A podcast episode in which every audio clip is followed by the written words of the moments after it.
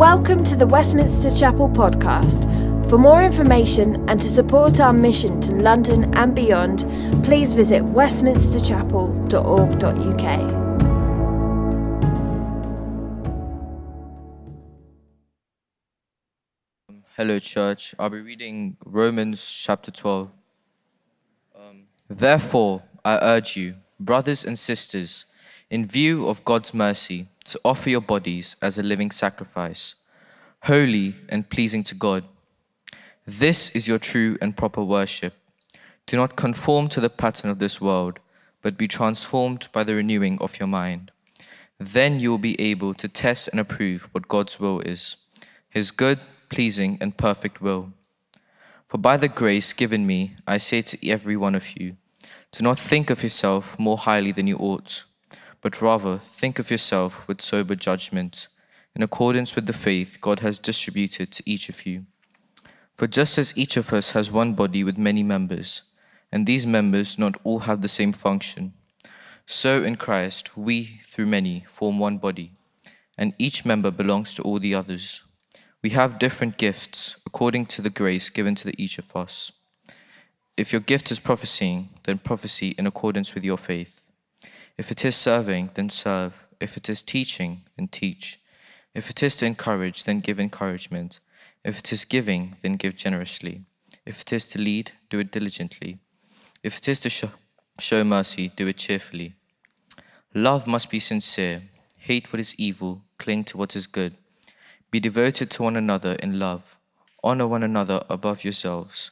Never be lacking in zeal, but keep your spiritual fervor, serving the Lord. Be joyful in hope, patient in affliction, faithful in prayer. Share with the Lord's people who are in need. Practice hospitality. Bless those who persecute you. Bless and do not curse. Rejoice with those who rejoice. Mourn with those who mourn. Live in harmony with one another. Do not be proud, but be willing to associate with people of low position. Do not be conceited. Do not repay anyone evil for evil. Be careful to do what is right in the eyes of everyone. If it is possible, as far as it depends on you, live at peace with everyone. Do not take revenge, my dear friends, but leave room for God's wrath. For it's written, It is mine to avenge, I will repay, says the Lord. On the contrary, if your enemy is hungry, feed him. If he is thirsty, give him something to drink. In doing this, you will heap burning coals on his head. Do not be overcome by evil, but overcome evil with good.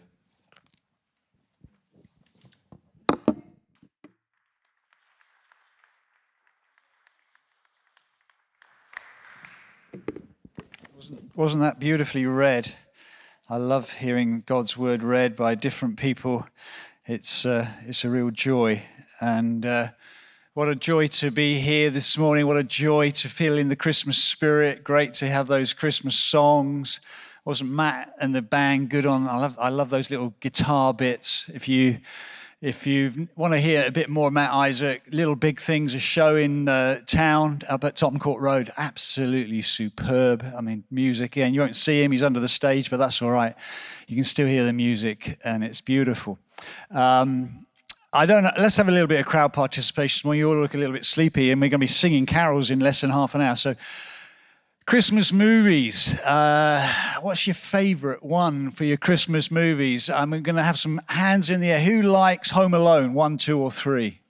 Yeah, that's a cr- good Christmas movie, isn't it? Everyone. Uh, who likes uh, Miracle on 34th Street? Is that one of your favorites? Some of you? No, not quite. How about The Grinch? Yeah, yeah, right people putting their hands in the air for that one. Uh, the holiday, any rom com people here? Oh, yeah, actually, mostly blokes putting their hand in the air for that. I thought it was going to be okay. Um, Santa Claus the movie? Not many of you on that one. Polar Express? No, okay. The all time favorite for me and the best movie to watch, any version of, is Ebenezer Scrooge in Charles Dickens' A Christmas Carol. How many of you like that one? You've all got to put your hands in the air now because. And if you don't know the story, I'm aware that uh, the story actually that Charles Dickens said it. Said it just over past St Paul's, the area where he was uh, depicting Ebenezer Scrooge, a miser, a misery, and at Christmas hated Christmas, bar humbug, and uh, he consequently is visited by three spirits: the ghost of Christmas past, ghost of Christmas present, and the one to come. And it, through those visitations, Ebenezer Scrooge has a transformation. A, a, a, like a conversion experience where the author says if at the end of it if anyone knew how to enjoy christmas it was ebenezer scrooge but i love the ending of the story because he doesn't look after very well his, his clerk bob cratchit. And it's the story begins with Bob Cratchit sort of like trying to tend a tiny little ember of a flame in a in a hearth, and it ends when when uh, Ebenezer Scrooge is this new man, and Bob Cratchit comes late, and he and he tells Bob Cratchit he's going to look after Tiny Tim, he's going to give him a salary rise, and he says, "Put another coal on the fire, Bob Cratchit, before you cross another T or dot another I," and that's. Uh, a wonderful way to finish a story. And uh, we are going to look about adding another coal to a fire in the text we read this morning. And uh, it's really a very good text to finish our series in, in Romans chapter 12, because we've been explaining over these last few months the life of the Christian is a life of transformation. For many, many Christians, Christianity is about keeping rules and, and, and being tight laced and being paper folded by our customs, by our denominations, by our traditions, rather than men and women of the Holy Spirit that come to the Bible and realize the Bible can only be outworked and only lived in the power of God's Holy Spirit. And that's the life of the butterfly. That's the life of transformation. So this morning's message is put another coal on the fire. Uh, and it's. Uh, and it finish, we're finishing it today, and it's a wonderful way to finish it in terms of the text because it talks about if your enemy, in a, in a, in, a very short while, we're, we're all, I'm hoping, and please join me on this. Whether you go out on the estate or whether you stay here, please all stay. Have a, have a hot dog and stay. Because as we, we're going to take the church out of the building onto the streets, and I, I love doing that. And uh, we're aware as people walk by, we're going to have people who love us, we're going to have people ambivalent towards us, and we're going to have people who hate us. And how do we act towards those who really see us as an annoyance, as a pain, as an enemy? Um, it's really important that our attitude is right. And this is a, a great text to be thinking of as we go out. It says, If your enemy is, thir- is hungry, feed him. If he's thirsty, give him something to drink. In doing this, you will heap burning coals on his head. So, there are two very, very important instructions that Paul's giving. We're going to fly through these because I want us to get out on the street. But the first one is this we must give room for God to act. Do not take revenge, my dear friends, but leave room for God's wrath. Leave room. We'll come back to what though that actually means. But I want to talk about somebody who saw an incredible revival, who went to a city and saw a whole city turn around, and how his attitude was obnoxious and stunk before God. This is why we need the transformed life. This guy was given a mission People parallel it like a, a, Jew being sent to Berlin to speak to Adolf Hitler. He was given a message by God to go to Nineveh, uh, to a massive city, 120,000 people, and a very simple message to preach this message. In 40 more days, Nineveh will be destroyed. And our hero, or the person who wrote this book, he is somebody who is a racist. He is someone who hates this other nation. As far as he's concerned, he wanted Armageddon. He wanted fire to fall from heaven. He hated his enemies and he wanted their destruction. That was his big hope. As he went out amongst his enemies, God, all this evil, this was a horrendous nation that was, I mean, the, the, the, I won't even tell you the things they got up to, but it was just so wicked. And Jonah went there wanting evil to prevail. He wanted them to be wiped off the face of the earth.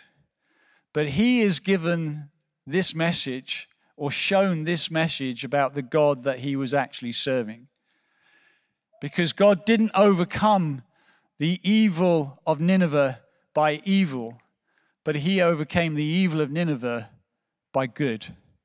And as that message of peace was preached in Nineveh, the whole city turned to God and received God's forgiveness and mercy. And so, this verse where it says, do not take revenge, is a really important verse to get hold of for all of us. Because we live in a world which is divided. We live in a world which is racist. We live in a world where there is conflict and war, and we're called, to take sides, and we're often tempted to take revenge. They, they hurt me, I'm going to get them back. They killed 10 people, we're going to kill 100. He abused me. I'm going to abuse them. I'm going to, I'm going to attack them. Much worse than they did to me. And God says, No, no, no, no, no. The life that God has won for us through the cross is do not take revenge, my dear friends, but leave room. What is this expression, leave room? Quite literally, it means clear the decks, wipe the slate clean, step away warning step away from taking your own vengeance. Leave it to God because He will always act on our behalf. He will always act on our behalf. So if you are this morning hurt, rejected, wounded, abused, decried, defamed, step away from taking vengeance. Clear the decks, clear it in your mind, the courtroom in your head that makes that judgment. They are guilty, they deserve. Wipe that away, wipe it clean, and hand it to God because God is working for our good. God is working for His justice, and everything will be atoned for, everything will be answered. Maybe not in the way in which we think or in the time scale in which we think. You see, when we refuse to do this, if you refuse to forgive, if you ref- if take matters into your own hands, you are basically saying to God that God's judgment needs adding to. God's final judgment is not enough. You need to add something to it. You see how preposterous that is? the judge of all the earth will do right. Every single sin will be met and answered. Every evil act will stand before the judgment seat of Christ. Nothing is got away with. And also, we're denying the very opportunity and the importance of a Savior to act in the midst of great wickedness to save and to rescue. That's why we need to be careful, dear friends. Bad things happen to all of us. But what we do with those bad things matters to God. And handing them to God and allowing our slate to be clear. I'm not going to take matters into my own hands, but I'm handing it to God will bear eternal reward. Let me finish. Let me uh, just illustrate with this story. Did, have you told? Did you tell this story? Okay. Little history lesson.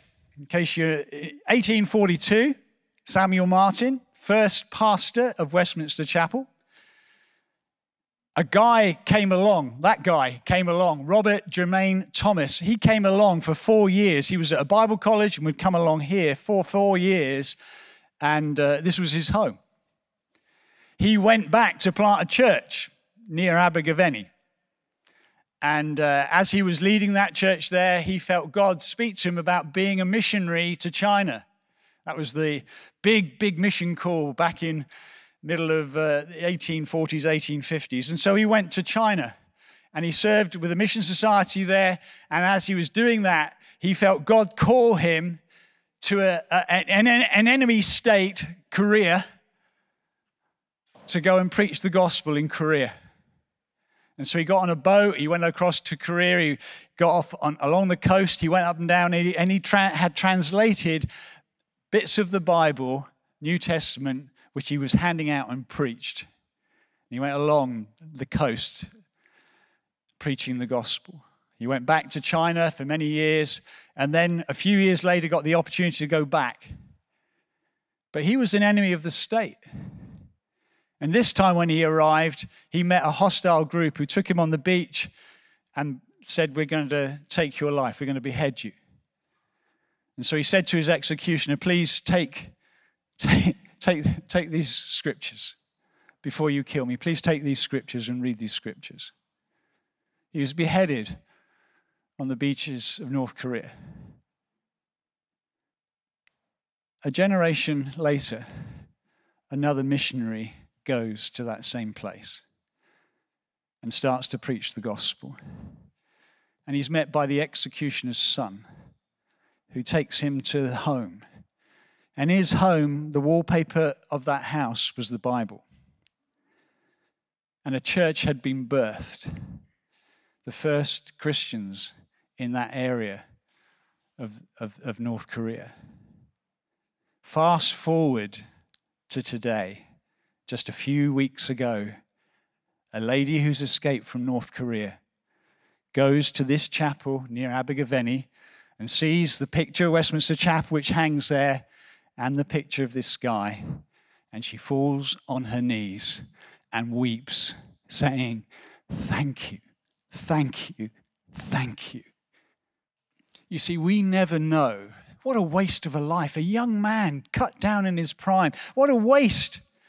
And yet, in eternity, God's judgments come true. And we see many, many people reached with the glorious gospel through that one life, that one act of obedience.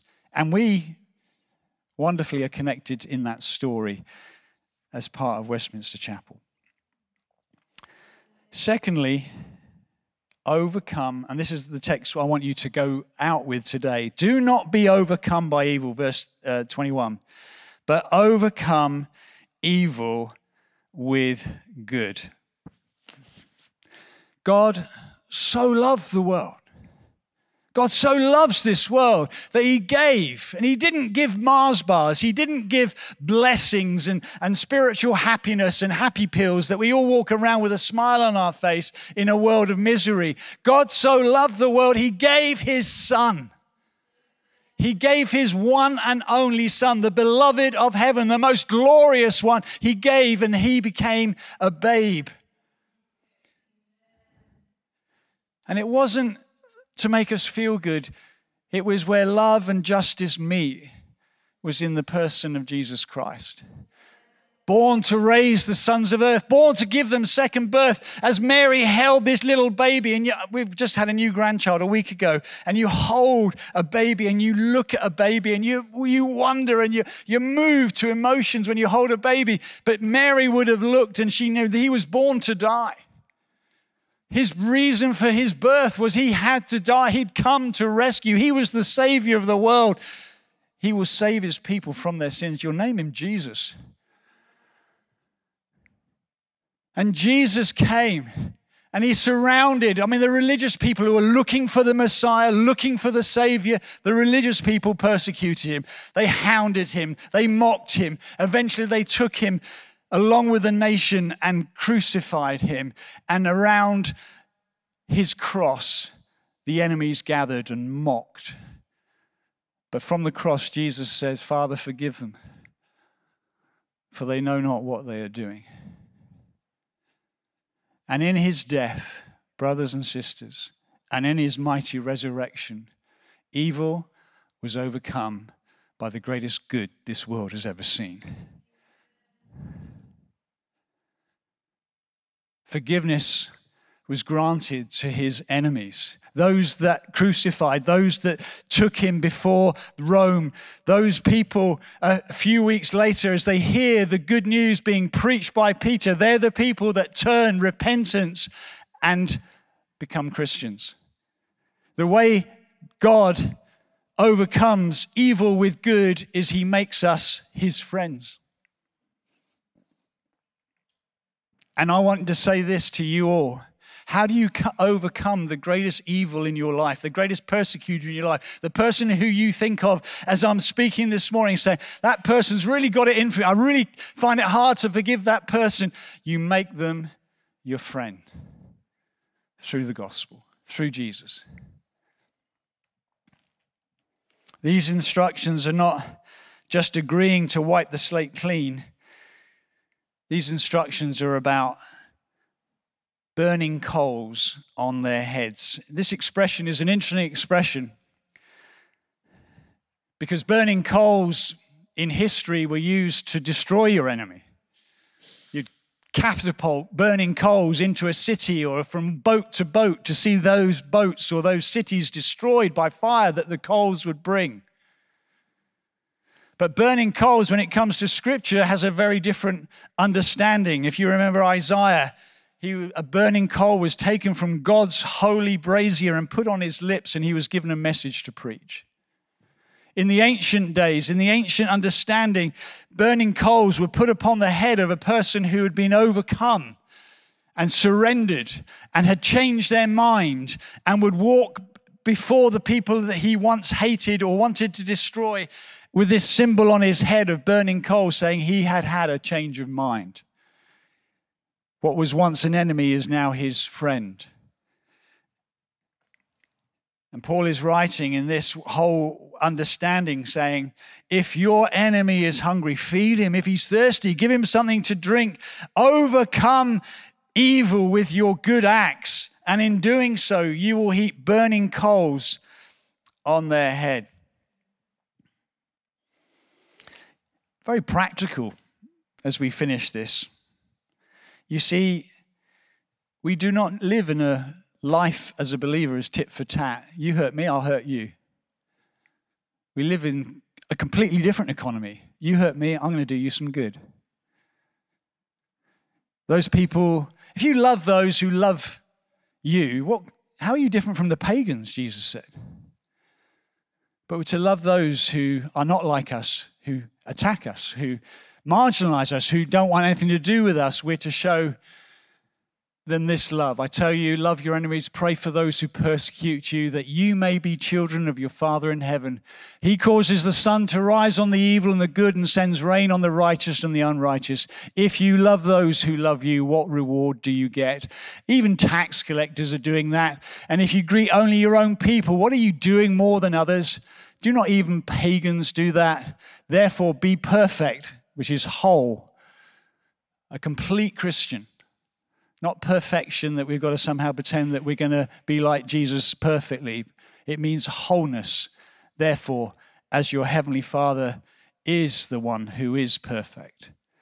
So, here's some very practical help for all of you. Christmas is just around the corner.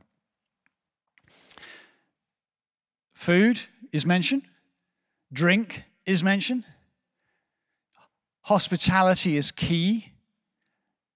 This is a time of year, brothers and sisters, where our home, whether it's a tiny little flat or whether it's a nice big home, the door should be open to invite people in for drink.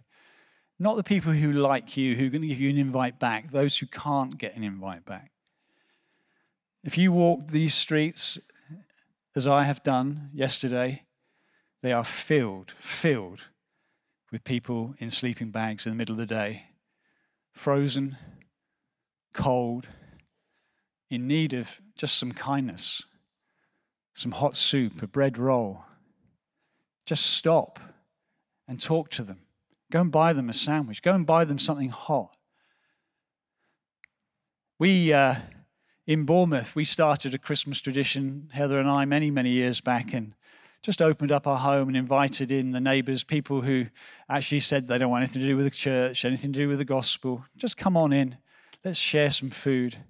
Over the years, I think virtually, virtually all of our neighbors, probably 20 or so, have come along to church. Some of them have become Christians. Hospitality, I mean, it's just a beautiful neighborhood now where hospitality is offered by a number of the believers around that. And it all began with just a small step of opening a home and sharing a bottle of whatever. Now, today, we have an opportunity, brothers and sisters, to go out into the estate or on these walls, and we're going to declare how good our God is. Over our city, we're going to sing these carols declaring that Jesus came to rescue and to save.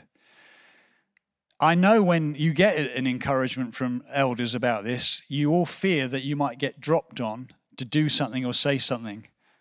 You've been given a track, hand out the tracks, and you're sort of handing out tracks as if, as if you're handing them out with Novichok on them. You're like, trying to give. You haven't got to do any of that. There are people who will want to do that and let them get on with it and praise God. They love doing it. The rest of us, I'm encouraging you with very, very practical things. Firstly, sing. Hope this isn't too practical for you. Sing. We're singing carols. Don't mumble. Sing your heart out. Secondly, smile. Smile, because we are the people of God. We've got a message to proclaim. And then, thirdly, look for ways of being kind. If it's someone who asks you a question, hey, what's going on here? Just chat to them kindly. If there's, there's, there's, I know there's things to hand out on the estate, hand them out. Just bless, bless everybody you come to touch today. And don't just think of this message as something just for this moment, but think of this message as something for life. Because the gospel brings transformation. The gospel has made what we were, which was enemies, now friends with God. We are the children of God. And the way in which we are to interact with the world is not to treat the world as the world treats us, but to love those who don't like us, to do good to them, to feed them, to give them something to drink, and to put burning coals on their heads, reminding them that actually we're doing this because we have been rescued. We have been saved. We were the enemies and are now friends with God. So we have a great opportunity, and I'm going to pray for all of you that you don't scuttle off home, but that you stay. We're not going to be here for hours, by the way, in case you're worried about, oh, how long are we going to be here? We're not going to be here for hours, but we are going to go through a lovely load of hymns together and sing loudly and bless people. So I'm going to pray for you that you're going to have the most blessed Christmas imaginable because you're going to put this, take these verses and put them into practice. Amen. Why don't you stand and then let me pray for you? Andy's going to come up with some practical stuff.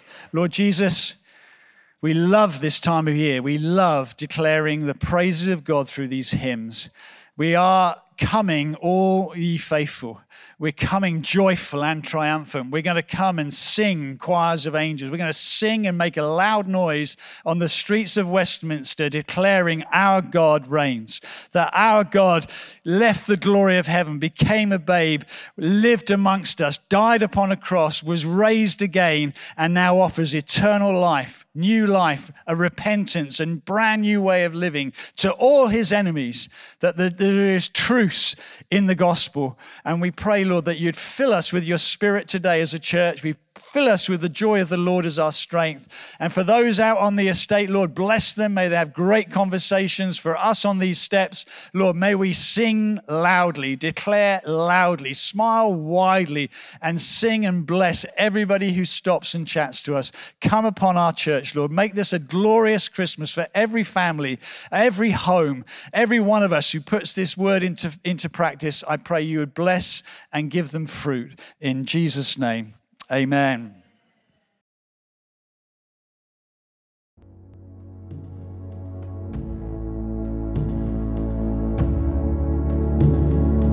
Thanks for listening to sermon audio from Westminster Chapel. If you'd like to partner with us in making disciples and sharing the gospel, please consider making a one off or regular donation. Visit westminsterchapel.org.uk forward slash giving to find out how.